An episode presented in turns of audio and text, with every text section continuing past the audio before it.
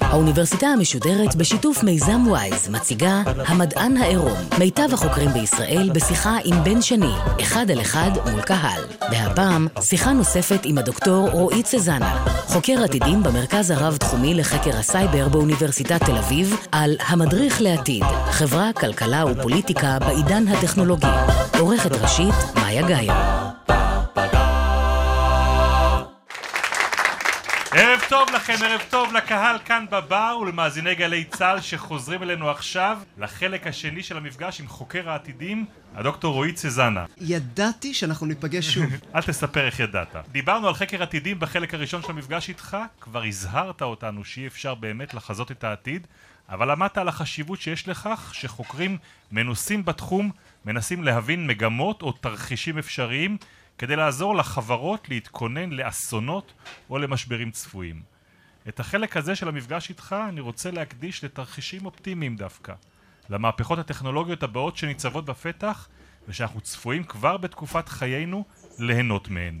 אנחנו במדען העירום של האוניברסיטה המשודרת זו סדרת מפגשים עם טובי החוקרים בישראל בברים בשיתוף עם עמותת וויז אתם יכולים כמובן להמשיך ולהאזין להרצאות האלה עקבו אחרי פרסומים בדף האוניברסיטה המשודרת בפייסבוק וכל התוכניות שלנו זמינות להאזנה גם באתר ובאפליקציה של גלי צה"ל וגם בפודקאסט של המדען העירום. אחרי ההקדמה הארוכה הזאת דוקטור רועי צזנה עם המהפכה שאנחנו מחזיקים ביד ושכולנו חווינו אותה ומכירים אותה מהעשור האחרון עם מהפכת הסמארטפון, כן?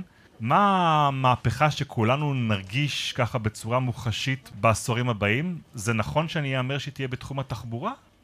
התחבורה זו רק נגזרת אחת של הכוח הגדול יותר, המניע שהוא של בינה מלאכותית. אני רוצה לשאול אותך איך היינו יוצאים החוצה לרחוב כאן ומה היינו רואים בעוד עשר שנים בכביש שעובר כאן, ברחוב דיזנגוף בתל אביב. אחד התרחישים שאני רואה מול העיניים שלי, בתרחיש האופטימי שאני יכול לחשוב עליו, אתה יוצא לשם, לכביש, וכביש עדיין הוא אותו כביש. חשוב מאוד להבין את זה. הכביש לא ישתנה, לא תהיה רכבת קלה בתור התחלה כאן בתל אביב, וזה התרחיש האופטימי. למה אני כל כך uh, משקיע בעניין התשתית? כי תשתיות לא משתנות. לתשתיות לוקח עשרות שנים לפעמים להשתנות. בעיריית uh, ניו יורק יצא ספר לאחרונה שמראה 200 שנים של פרויקטים. יש שם פרויקטים שתקועים 200 שנים, כי הם לא מצליחים לשנות את התשתית ולגייס את התמיכה הציבורית לזה. עיריית תל אביב איכשהו הצליחה לגייס את התמיכה הציבורית לזה, ותראה מה קרה. אז uh, מה שאנחנו רואים זה שתשתיות לא משתנות uh, במהירות, ולכן הכביש יהיה אותו כביש. מה ייסע עליו? זו שאלה אחרת. בעוד עשר שנים, בתרחיש האופטימי, ייסעו על הכביש הזה מכוניות אוטונומיות. רכבים אוטונומיים, מה זה אומר? רכבים ללא נהג. רכבים ששולטים בעצמם. עכשיו, הרכבים האלו, הם גם יהיו חשמליים. כי רכב חשמלי מתאים במיוחד לנהיגה אוטונומית, שהיא יותר חלקה, צריך פחות לטפל ברכב גם בסופו של דבר. יכול להיטען במהירות בצורה מאוד נקייה. והרכבים האוטונומיים האלו, קודם כל הם לא ייראו בהכרח כמו הרכבים כיום. יהיו לך רכבים שיכולים לקחת רק בן אדם אחד. יהיו לך רכבים שיכולים לקחת שני אנשים. יהיו לך רכבים שיכולים לקחת חמישה אנשים באמת. יהיו לך רכבים שלא יכולים לקחת אף אחד. מה הם כן ייקחו? הם ייקחו מצרכים מהמכולת. הם ייקחו את, את הפודל שלך, פפסי, לווטרינר. הם יעשו הרבה מאוד דברים שונים. מכיוון שאם בעבר אתה היית צריך לכל מונית, נהג אנושי, שהוא זה שמייקר באמת את כל העניין, הרי שברגע שיש לך רובוט, ברגע שהרכב הוא רובוטי ויכול לעשות את זה בעצמו, אתה לא צריך כבר את אותו רכב של ארבעה-חמישה אנשים. וזה הרכב הפרטי שלי? אחד. לא, זה לא הרכב הפרטי שלך. אם זה יהיה הרכב הפרטי שלך, זה כנראה יהיה אסון. מה יהיה אם זה הרכב הפרטי שלך? אז הרכב בבוקר ייקח את הילדים שלך לבית הספר, ויחזור ריק. ואז הוא ייקח את uh, אשתך לעבודה, ויחזור ריק. וייקח אותך לעבודה, ויחזור ריק. מאוד מאוד לא יעיל, מאוד מנפח את כל התנועה בכבישים, בכל זאת את זיהום האוויר, את האנרגיה שמושקעת, לא יעיל בכלל, ולכן מה שאנחנו צופים זה תרחיש של מוניות אוטונומיות, של רכבים אוטונומיים שמתניידים בכבישים ולוקחים כל אחד בעלות שהיא עלות כמעט אפסית, מביאים אותו ליד ובדרך הם גם אוספים עוד אנשים ומביאים גם אותם. פועלים כל הרכבים האוטונומיים בעיר ככוורת דבורים. שכל הזמן אוספים אנשים, מורידים אנשים, ולרגע הם לא נשארים ריקים. וזה אפס או אחד, כמו שאמר לי פעם מישהו שהתעסק פה בתחום הרכב, ברגע שעוברים למהפכת הרכבים האוטונומיים, כולם נוסעים ברכבים אוטונומיים, או שיהיו פה על הכביש גם רכבים שנשלטים על ידי נהג וגם רכבים אוטונומיים? אני יכול לענות לך לפי ההווה. כבר עכשיו יש רכבים אוטונומיים בחלק מהערים בכבישים, וזה לא אפס או אחד, הם מתניידים לצד בני אדם. יש מקומות שבהם רוצים שהרכבים אוטונומיים ייסעו במהירות מקסימלית, ואז שמים להם נתיבים מאוד מאוד מסוימים לתנועה. אבל הגביע הקדוש, שאנחנו נתחיל לממש אותו כנראה בשנים הקרובות, הוא רכבים אוטונומיים שנוסעים לצד רכבים שבהם נוהגים בני אדם. וזה, לשם כולם מכוונים. אבל זה רק אספקט אחד של עירי עתיד. בואו נדבר על אספקט אחר של עירי עתיד. אנחנו רואים את הרחפנים מתחילים להשתלב במגוון רחב של מקומות. אנחנו רואים רחפנים שכבר היום אה, מטיסים דואר בערים מסוימות בעולם. לפחות בניסויים, ונראה שהניסויים האלה עובדים יפה. אנחנו רואים רחפנים שכל החברות מתנסות איתם. אמזון התחילה ראשונה בזה, אבל מיד אחריה קפצו וניסו גם גוגל, וולמארט, טארגט, נקסט, בסט ביי, 7-11, המשביר לצרכן. זה לא, קורה? לא, המשביר לצרכן לא, זה צחקתי. לא, אני, אני שומע את זה כל הזמן, ואיכשהו זה, זה תמיד נשמע לי כניסוי, עוד פעם כמו הגוגל גלאס הזה שדיברת עליו נכון. במפגש הקודם. זה קורה וזה לא קורה. זה קורה במובן שכל החברות, כמו שכתבו בדוח האחרון uh, בתחום הזה, כל החברות מנסות את זה, אבל יותר בשביל PR, יותר בשביל public relations, יחסי ציבור, תראו כמה אנחנו חדשניות. יש עדיין מכשולים שצריך לעבור בדרך לשם, ועם זאת, אנחנו רואים את כל החברות מתחילות להיערך לכך שזה באמת יקרה.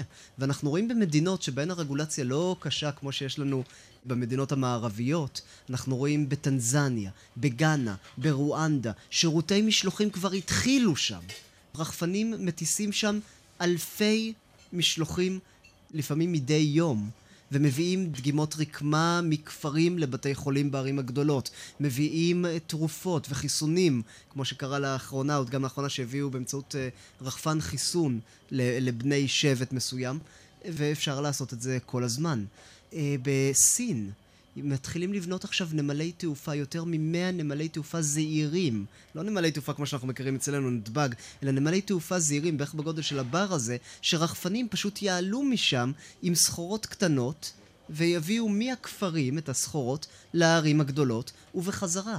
כלומר, אנחנו במפורש רואים את זה קורה. יש עדיין נקודות קריטיות שצריך להתייחס אליהן, רגולציה, איך מוודאים שרחפנים, כשהם טסים בסביבה צפופה כמו בעיר, לא יתנגשו אחד בשני. אבל מתחילים לעבוד על הדברים האלה, יש כבר מערכות שאמורות לבקר על עשרות אלפי רחפנים במקביל. וזה מרתק לחשוב על איך יכולה להיראות עיר העתיד ברגע שאתה משלב ברחפנים. כי מה זה אומר בעצם רחפנים? זה אומר שאתה משתמש בעיר לא בדו-מימד. זה מה שאנחנו עושים כיום. אנחנו משתמשים רק בכבישים, רק במדרכות. מה קורה ברגע שאתה מסתכל על העיר כעל קובייה? ואתה מתחיל להשתמש בכל המרחב שיש לך התלת-מימדי עד לגובה של 100 מטרים, של 200 מטרים באוויר. פתאום יכולים להיות לך, לפי חלק מהתחזיות האופטימיות יותר בנושא, תוך עשור, במטרופולינים העמוסים יכולים להיות לך עשרות אלפי רחפנים. שטסים במקביל אחד לצד השני, שמביאים סחורות, שמחזירים סחורות, ופתאום דברים באמת גדולים יכולים לקרות. אתן לך דוגמה אחת, אגב, לכמה קשה לחזות את העתיד. אחד מהתרחישים המטורפים, שמדברים עליו כדרך שתשנה את התפיסה שלנו על מה שיכול לקרות, זה למשל, כשהעלות של משלוח באמצעות רחפן מגיעה לדולר אחד או פחות. בעלות הזאת זה כמעט חינם עבור החברות הגדולות. ואז, כמו שאמזון מספקת כיום שירות subscription, שירות אה, מנוי, שאתה משלם 100 דולרים לשנה, ואז אתה רשום לאמזון פריים. היא מביאה לך דברים הביתה תוך יומיים או פחות. זה בארצות הברית, כן? מה שמתחילים לחשוב עליו, זה שברגע שאתה יכול להביא משלוחים בדולר אחד או פחות, ולעשות זה תוך שעתיים, וזאת המהירות שלה, שהרחפן יכול להגיע, פתאום יציעו לך חברות שירות מנוי 100 דולרים, 200 דולרים לשנה, לחפצים. למוצרים אומרת? פיזיים. זאת אומרת, אני רוצה לאפות, לאשתי יש אה, פגישות מעבדה, ישיבות מעבדה כל הזמן, ואחת לחודשיים היא צריכה להביא עוגה, כי זה הזמן שלה להציג. מי אופה את העוגה בבית? אתה. אני, ברור שאני. כן. רואים. ומה שקורה זה שאני צריך מיקסר. כמה פעמים אני משתמש במיקסר בשנה? עשר פעמים לכל היותר, נגיד, עשרים פעמים אולי, נגיד. כמה עולה מיקסר? המון כסף. מה אני צריך לשלם את זה פעם אחת כדי להוציא אותו מה, מהארון פעם בשבועיים שלושה? אז מה שאני עושה, בעוד עשר שנים, בתרחיש הזה שאנחנו חושבים על תפיסות אחרות, אנחנו משלמים 100 דולרים לשנה, וברגע שאנחנו מחליטים שאנחנו צריכים מיקסר, לוחצים על המסך בסמארטפון, ותוך שעה המיקסר מגיע. אני משתמש בו במשך כמה שעות, מסיים, לא שוטף אותו אפילו, שם אותו בחוץ, לוחץ על הסמארטפון שוב, מגיע הרחפן, מתחבר למיקסר, מרים אותו, לוקח אותו בחזרה לאמזון, נשטף אוטומטית ועובר לבן אדם הבא שמזמין אותו. תראה את ההבדל בינינו, אני. חושב כל הזמן על המיקסר בדרך, נופל לי על הראש. אמרנו שיש בעיות, כן? כן. אמרנו שצריך עדיין לטפל בבעיות, אבל תשים לב למשהו חשוב. כל טכנולוגיה פותחת סכנות, תמיד. כשהתחילו לפני מאה שנים לחבר את בתי החולים לרשת החשמל, מה אמרו מיד האנשים? אוי ואבוי, אפשר יהיה לשתק בית חולים שלם באמצעות מזמרה, מישהו מטורף שעולה עם מזמרה ומנתק את הכבלים החשמליים. צדקו? ברור שצדקו. אבל זה לא משנה. התועלת שמגיעה מהחשמל הייתה מספיק גדולה, שעדיין חיברנו את בתי החולים ושמנו גנרטורים ליתר ביטחון. אנחנו מוכנים להסתכן אם התשואה מספיק גדולה. אז בוא רגע נעשה, נפתח סוגריים, נדבר איתי על טרור. טרור וטכנולוגיה, טרור שמנצל את הטכנולוגיה הזאתי. איזה תרחישים אתם רואים שקשורים בזה? תשמע, האמת, האמת היא שאתה קולע כאן לדלת אה, פתוחה, כי חלק מהמחקרים שלי הם בדיוק על הנושאים האלו. עתיד הפשיעה, עתיד הטרור. אחד מהמחקרים שעשיתי ביחד עם הרוד בליסה ואורי נחום לפני כבר אה, ארבע שנים כמעט, ניסינו לפתח תרחישים לפשיעה וטרור בשימוש ברחפנים, ברכבים אוטונומיים, בידיים פרוטטיות, באקדחים מודפסים, בהכל. ואחד התרחישים שהאלגוריתמים הצביעו עליו מאוד חזק, היה שיהיו ניסיונות לרצח באמצעות רחפנים ואקדחים מודפסים בתלת מימד. וקרה דבר מאוד מאוד משעשע, שהחלטנו להדגים שזה באמת יכול לקרות. רגע, אתם חותכים בסוף את הקטע הזה מהשידור, נכון? לא, להפך, להפך, זה מתחיל להיות מעניין, כן. ובכנס שראש ממשלתנו היקר, מר בנימין נתניהו, עמד להרצות בו, באוניברסיטת תל אביב, באנו כמה שעות אה, לפני, ה- לפני הטקס הזה, אה, והבאנו רחפן, וחיברנו אליו אקדח שהדפסנו בתלת מימד, אקדח שבאמת יכול לירות, ושיגרנו את הרחפן. אני עמדתי בקומה השלישית, ככה מול האולם שבו ראש הממשלה אמור להרצות, ומפעיל הרחפן הטיס את הרחפן אליי לקומה השלישית, תפסתי את האקדח מהאוויר, עמדתי שם ויש לי אקדח מודפס ביד. עמדו מלמטה שלושה אנשים שאני מניח שהיו שוטרים, אבל היו בלבוש אזרחי, אבל משום מה היו להם עדיין אקדחים והסתכלו עלינו בעניין, הסתכלו עלינו וצחקו. כי הם ראו מטורפים. כי הם ראו אנשים שמשחקים עם צעצוע, עם רחפן שזה צעצוע, ועם, מה זה, הדבר המצחיק הזה שנראה, זה, זה לא נראה אפילו כמו אקדח באמת. והם לא הבינו את התפיסות החדשות ואת התרחישים החדשים שיכולים להיווצר. אה, וכשעמדתי לעשות את זה שוב שנה לאחר מכן, מיד אה, בא אליי בלש מהמשטרה, ועוד לפני שהתחלתי אפילו, וביקש ממני לעצור הכל. אוקיי. אז משטרת ישראל עמדה. דבר איתי על המקצועות של האנשים שעובדים בעיר העתיד. איזה מהם עשויים להיכחד? תראה, אתה מדבר כאן עם אה, עתידן קיצוני, שמאמין מאוד בבינה המלאכותית וביכולת שלה להצליח לעשות בסופו של דבר כל דבר שהמוח האנושי מסוגל לעשות. כי המוח האנושי לתפיסתי הוא מכונה. הוא מכונה מאוד משוכללת, מאוד יעילה מבחינה אנרגטית, אבל הוא מכונה. את אותו הדבר שהמוח האנושי יכול לעשות, גם מכונות שאנחנו נייצר בעצמנו יוכלו לעשות בסופו של דבר. זה ייקח עוד כמה עשרות שנים, אנחנו נגיע לשם. מה, מכונה תוכל לייצג אותי בבית משפט? למה לא?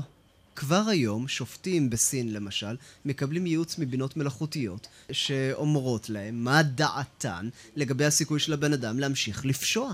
כבר היום יש לך בינות מלאכותיות שוב בסין, אבל גם במקומות אחרים זה מתחיל להיות, שעוקבות אחרי אנשים ועושות כמו במיינוריטי ריפורט, בדוח מיוחד.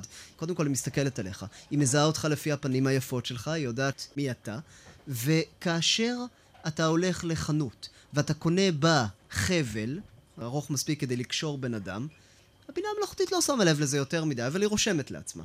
אתה הולך אחרי שבוע לחנות אחרת, בצד השני של העיר, וקונה סכין גדולה, הבינה המלאכותית רושמת את זה, ואז היא מתחילה עוד יותר לשים לב אליך. אתה הולך עוד אחרי שבועיים וקונה שק יוטה, שאפשר להחזיק בו גופה. אני מקווה שאגב אני לא נותן רעיונות לאף אחד.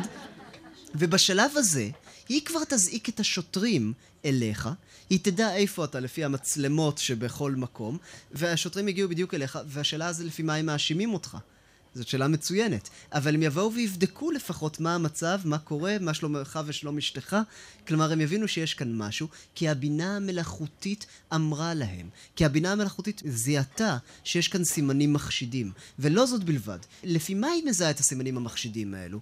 בהתחלה היא מזהה אותם כי מישהו, מומחה אנושי, אומר לה, סכין זה מחשיד, חבל זה מחשיד. אבל ככל שהבינה המלאכותית עוקבת אחרי יותר ויותר אנשים, אז מה שיקרה זה שהיא תתחיל ללמוד. היא תתחיל ללמוד שקרה רצח.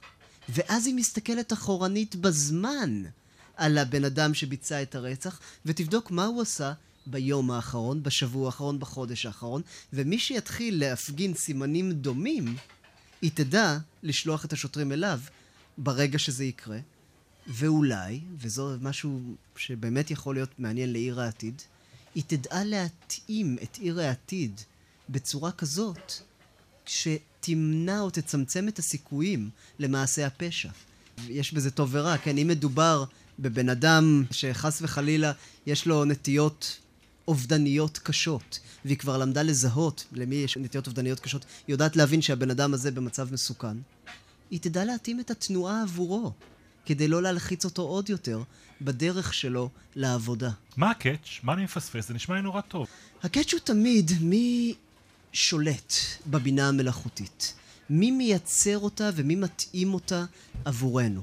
כי יש כאן, יש כאן משהו מאוד מאוד יפה. מצד אחד, אנחנו אומרים שהבינה המלאכותית יכולה להיות הסוכן המושלם עבור כל אחד ואחת מאיתנו. אגב, מה זה סוכן? יש אה, כיום את מה שנקרא אתגר הסוכן במשפטים, במקומות נוספים, שאם למשל אני הולך לעורך דין, אז הוא הסוכן שלי.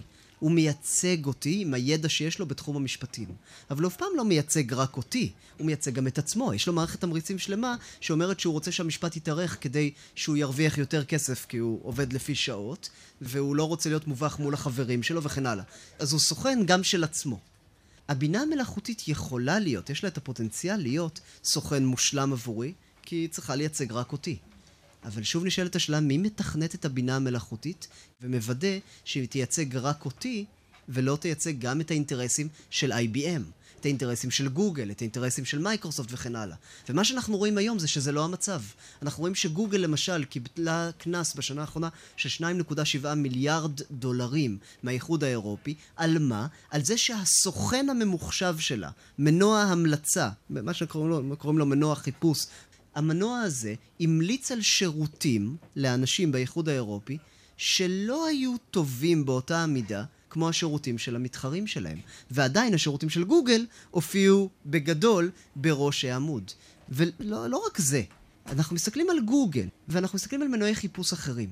ואני שואל עכשיו את האנשים בבית, ואני שואל את האנשים כאן בקהל. מי כאן חיפש ביהו בשבוע האחרון? תרימו את היד אם חיפשתם ביהו בשבוע האחרון. אבל זה עובד. אף אחד, רגע. אין אף יד. מי כאן חיפש בגוגל בשבוע האחרון? תרימו את היד. כולם מרימים את היד. אגב, בדרך כלל מי שעוד חיפש בבינג וביהו ומתבייש, מילת החיפוש הנפוצה ביותר במנועי החיפוש האלה, מהי? גוגל. כן. אבל תשמע, אני, אני זוכר עוד את הימים שחיפשתי ביהו ובנטסקייפ ובמנועי חיפוש אחרים, והדבר הראשון ששמתי לב אליו שהתחלתי לחפש בגוגל... זה עובד. זה עובד, בדיוק. זה מוצא לי בדיוק את מה שאני מחפש. נכון מאוד, וכאן אתה רואה את היופי בעידן החדש הזה ואת הבעיה הגדולה. גוגל מצליחה יותר מכל המתחרות שלה, כי היא נותנת שירות יותר טוב מכולם, ובגלל זה יש בערך 90% משוק החיפוש נמצא אצלה בכיס.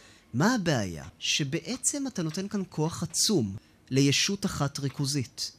בכל מצב בהיסטוריה שבו ניתן כוח לישות ריכוזית אחת, הכוח הזה שימש במוקדם או במאוחר יותר לטובת אותה ישות ופחות לטובת מי שהיא משרתת. עכשיו אני אתן לך דוגמה לאיך למשל גוגל יכולה להשתמש בכוח הזה. וזאת דוגמה מפרויקט שנעשה בגוגל בשנים האחרונות, פרויקט שנקרא פרויקט ג'יגסו. הפרויקט הזה נועד למעשה להילחם בדאעש. ראוי להילחם בדאעש, כן? מאוד ראוי להילחם בדאעש. אבל איך הוא נלחם בדאעש? הם ניסו להבין מי בעצם סביר ביותר שיצטרף לדאעש. צעירים, מוסלמים, אנשים שמחפשים את עצמם וכן הלאה. הם ניסו להבין מה החיפושים שמי שחושב להצטרף לדאעש, מה החיפוש שהוא יעשה. למשל, איפה להצטרף לאייזיס, תראה לי דברים על אייזיס וכולי. ואז, מה, מה עשו בפרויקט ג'יקסו? הם התאימו עבור מי שמחפש את החיפושים האלו, הם התאימו עבורו שהדבר הראשון שהוא יראה יהיה הפניות לסרטונים ביוטיוב של אנשים שמדברים נגד דאעש. של מטיפים מוסלמיים גדולים שאומרים דאעש זה סטייה מהאסלאם, של האישה הזקנה שחיילים של דאעש מרביצים לה ברחוב, של, של ערים של דאעש שכולם עומדים שם בתור כדי לקבל מנות מזון כי אין כסף וכן הלאה וכן הלאה. וכתוצאה מזה, אנחנו מניחים שמי שראה את הסרטונים האלו, ירד לו קצת החשק להצטרף לדאעש. נפלא, נכון? אבל שים לב מה קורה כאן. גוגל, בפרויקט ג'יקסו הזה, היא הנדסה את הידע שיש לנו. היא הנדסה את תפיסות העולם שיש לנו. אנחנו מניחים שאנחנו מבינים איך העולם נראה, כי אנחנו חשופים לפיסות של מידע שמגיעות מכיוונים שונים. כשפתאום ישות אחת שולטת על 90% מפיסות המידע שלך, ויכולה לכוון את החשיבה שלך למקום מאוד מאוד מסוים, היא מקבלת כוח עצום. ואני אומר, טוב שנלחמים בדאעש, אבל אותה ישות שיש לה כוח כל כך גדול, מה יקרה כשהיא תחליט שלא דאעש הם המסוכנים, אלא שטראמפ הוא המסוכן?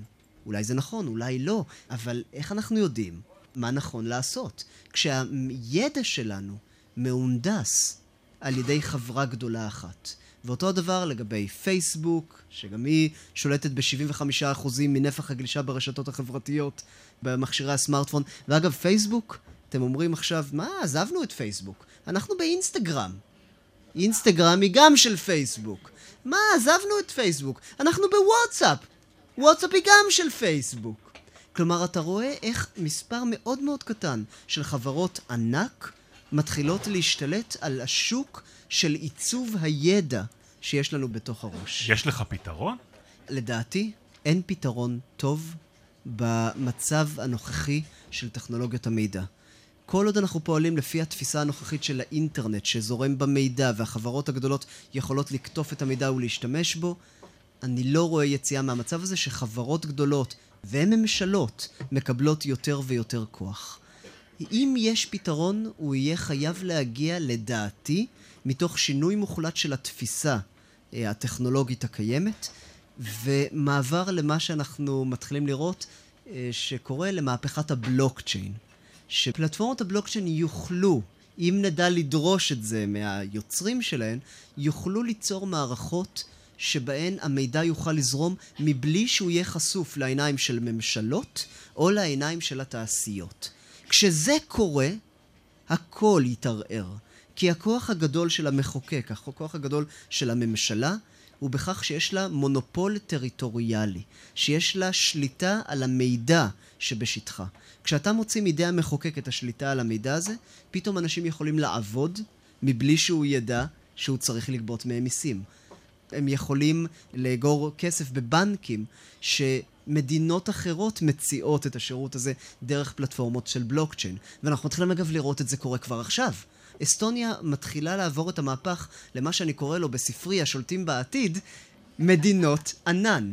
מה אנחנו רואים? שאסטוניה, באמצעות השימוש בפלטפורמות בלוקצ'יין, מעבירה את, ה, את היכולת של האזרחים שלה לבצע יותר משלושת אלפים פעולות שונות דרך האינטרנט בצורה מאובטחת לחלוטין.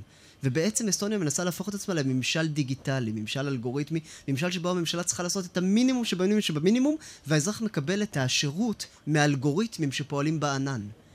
עכשיו, איזה האסט... שירותים למשל? שירות של פתיחת חברה. של פתיחת חשבון בנק, של תשלום מיסים, okay. אוקיי. של רישום צוואות. Okay. כל הדברים האלו ועוד 2,996 אחרים אפשר לעשות דרך האינטרנט ובאמצעות פלטפורמות הבלוקצ'יין של אסטוניה. בספרייה שולטים לעתיד וכולי, לקחתי את זה צעד אחד קדימה, ואמרתי, רגע, ברגע שיש פלטפורמות בלוקצ'יין שכל העולם עובד לפיהן, שכל המידע זורם דרכן, שאי אפשר להוריד אותן מהאוויר, שאי אפשר לכבות אותן סתם כך, זה כמו להגיד שאתה תכבה את האינטרנט, זה לא עובד. ברגע שיש לנו אפשרויות כאלו, שמדינות מספקות שירותים מדיניים בענן, יקרה דבר מאוד מאוד מעניין. נניח שאסטוניה, בעוד עשר שנים, כשכל זה כבר עוד יותר מבוסס, נניח שאסטוניה נכחדת. אז אם אנחנו מדברים במונחים של העבר, אין אסטוניה. כי מדינת אסטוניה תמיד כללה בהגדרה של הטריטוריה. אם אנחנו מדברים במונחים של העתיד, האסטונים מתפזרים לכל העולם, ואז מה? הם קמים בבוקר, הם פותחים את הסמארטפון, והם עדיין בוחרים את הממשל הדיגיטלי של עוד חמישה מיליון אסטונים מסביב לעולם. הם עדיין בוחרים במה הממשל הדיגיטלי הזה יתרכז, כמה מיסים כדאי לשלם, כמה הוא מתגמל אותם. הם עדיין יכולים ליצור ביטוח לאומי שהם כולם משלמים אחד לשני דרך הענן. בעצם, אסטוניה תהפוך באמת ובתמים, במקרה כזה, למדינת ענן. לקבוצה של מיליוני אנשים שמשתפים פעולה ברמה שרק מדינות יכלו לשתף פעולה בעבר. ואז אמרתי לעצמי, מי העם שבאמת צריך להראות לכולם מאיפה מפריש הדג? זה מונח של עתידנים. זה כמובן העם היהודי, עם שכבר אלפיים שנים נמצא בגלות ותמיד נמצא בחרדה מתמדת, בצדק, מלחזור לגלות. עם שבסופו של דבר יחזור לגלות.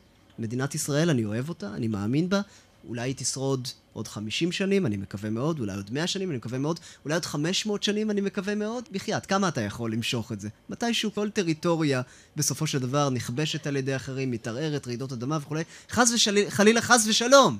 אבל בואו נעשה מדינת ענן לעם היהודי, ונראה לכולם איך עושים את הדברים האלה, ונגיד להם, אתם רואים, היהודים שוב הקדימו את כולם, עכשיו אתם, הפלסטינים והאיראנים וכולם, בואו תעשו את זה גם כן. ותשמע, כתבתי את זה בספר, פתחנו אתר, אנשים התחילו להירשם, להירשם, להירשם. אה, אם יש פספורטים, אנשים נרשמים. דוקטור רועי צזנה, לקראת סיום יש לנו סבב מהיר של שאלות.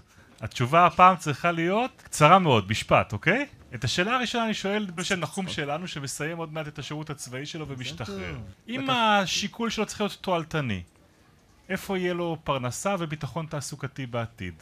מה היית שולח אותו ללמוד? אם הוא יכול, מדעי המחשב אה, ברמה הגבוהה ביותר האפשרית. אם הוא לא יכול, כל דבר אחר, אבל שידע לעבוד עם בני אדם, כי ב-20 השנים הקרובות נראה שהבינה המלאכותית עדיין יהיה לה קשה עם זה, ומי שידע לשרת אנשים כמו שצריך, עדיין תהיה לו עבודה. אוקיי. Okay. אם היית מקבל גישה חופשית מהממשלה לכל מאגר שתרצה, כדי לחקור את העתיד שלנו, לאן היית רוצה ללכת? איזה דלת היית רוצה לפתוח? Uh, התשובה היא מאוד מאוד פשוטה. אני הייתי מבקש את הגישה לכל מאגרי המידע שתיפתח לציבור הרחב אחרי תהליך אנונימיזציה כמו שצריך, מכיוון שמה שאנחנו רואים כיום זה שהחדשנות, מאיפה היא מגיעה? לא מבן אדם אחד או שניים, מהציבור הרחב. ברגע שאתה תפתח את מאגרי המידע האלה, כולם יתחילו להציע אלגוריתמים ומודלים לשיפור uh, יעילות משרדי הממשלה. ושאלה אחרונה לערב הזה, באיזה תחום היה צריך לדעתך להיות חקר עתידים ולא נעשה כזה? אני חושב שהתחום שבו צריך להיות חקר עתידים ואין, הוא בחשיבה על המערכת הפוליטית בכללותה, ובערעור על התפיסות הקיימות. אה, ואני יכול להגיד לך שאני הלכתי לפני שנה בערך, הזמינו אותי לסדנה לחשיבה על עתיד הדמוקרטיה. וישבתי עם כמה מהגדולים בחוקרים בתחום, ועשו לנו ככה סיור מוחות, אז שאל המנחה, מה השאלות הגדולות שאנחנו צריכים לשאול לגבי עתיד הדמוקרטיה. וכולם מעלים שאלות, איך אנחנו מביאים יותר אנשים לבחור, איך אנחנו עושים את המערכת שקופה יותר, וכן הלאה וכן הלאה. ואני מרים את היד ואומר, סליחה, קודם כל, אנחנו צריכים לשאול מה בכלל המטרות של הדמוקרטיה. מה הדמוקרטיה נועדה לממש ככלי? כי דמוקרטיה בסך הכל כלי, היא טכנולוגיה ממשלתית. מה היא נועדה לעשות? וכולם נפלו עליי באותו רגע ואמרו לי במילים אלו, לא. הדמוקרטיה היא לא כלי, היא המטרה והיא הערך בפני עצמה. וזה דבר איום ונורא להגיד, שכשהטכנולוגיה, הכלי, הוא המטרה בפני עצמו. אנחנו צריכים להתחיל לחשוב מחוץ לקופסה גם לגבי שיטות הממשל ולנסות לזהות אפשרויות שונות לקבלת החלטות בממשלים שלנו אה, ובחברות שלנו. דוקטור רועי צזנה, תודה רבה רבה לך על המפגשים האלה. תודה רבה. את המפגשים האלה וכל המפגשים האחרים בסדרה שלנו של המדען האירופי אתם יכולים לשמוע באפליקציה של גלי צה"ל ובפודקאסט, חפשו אותנו שם, ועד הפעם הבאה, לילה טוב.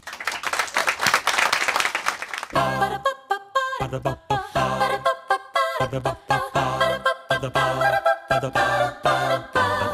האוניברסיטה המשודרת המדען העירום. בן שני שוחח עם הדוקטור רועי צזנה, חוקר עתידים במרכז הרב-תחומי לחקר הסייבר באוניברסיטת תל אביב, על המדריך לעתיד, חברה, כלכלה ופוליטיקה בעידן הטכנולוגי. עורכת ראשית, מאיה גאייר. עורכים ומפיקים, נחום וולברג ושקד הילה שובל. ביצוע טכני, בני יהודאי ויאיר בשן. האוניברסיטה המשודרת, בכל זמן שתרצו, באתר וביישומון גלי צה"ל, ובדף דף הפייסבוק של האוניברסיטה המשודרת.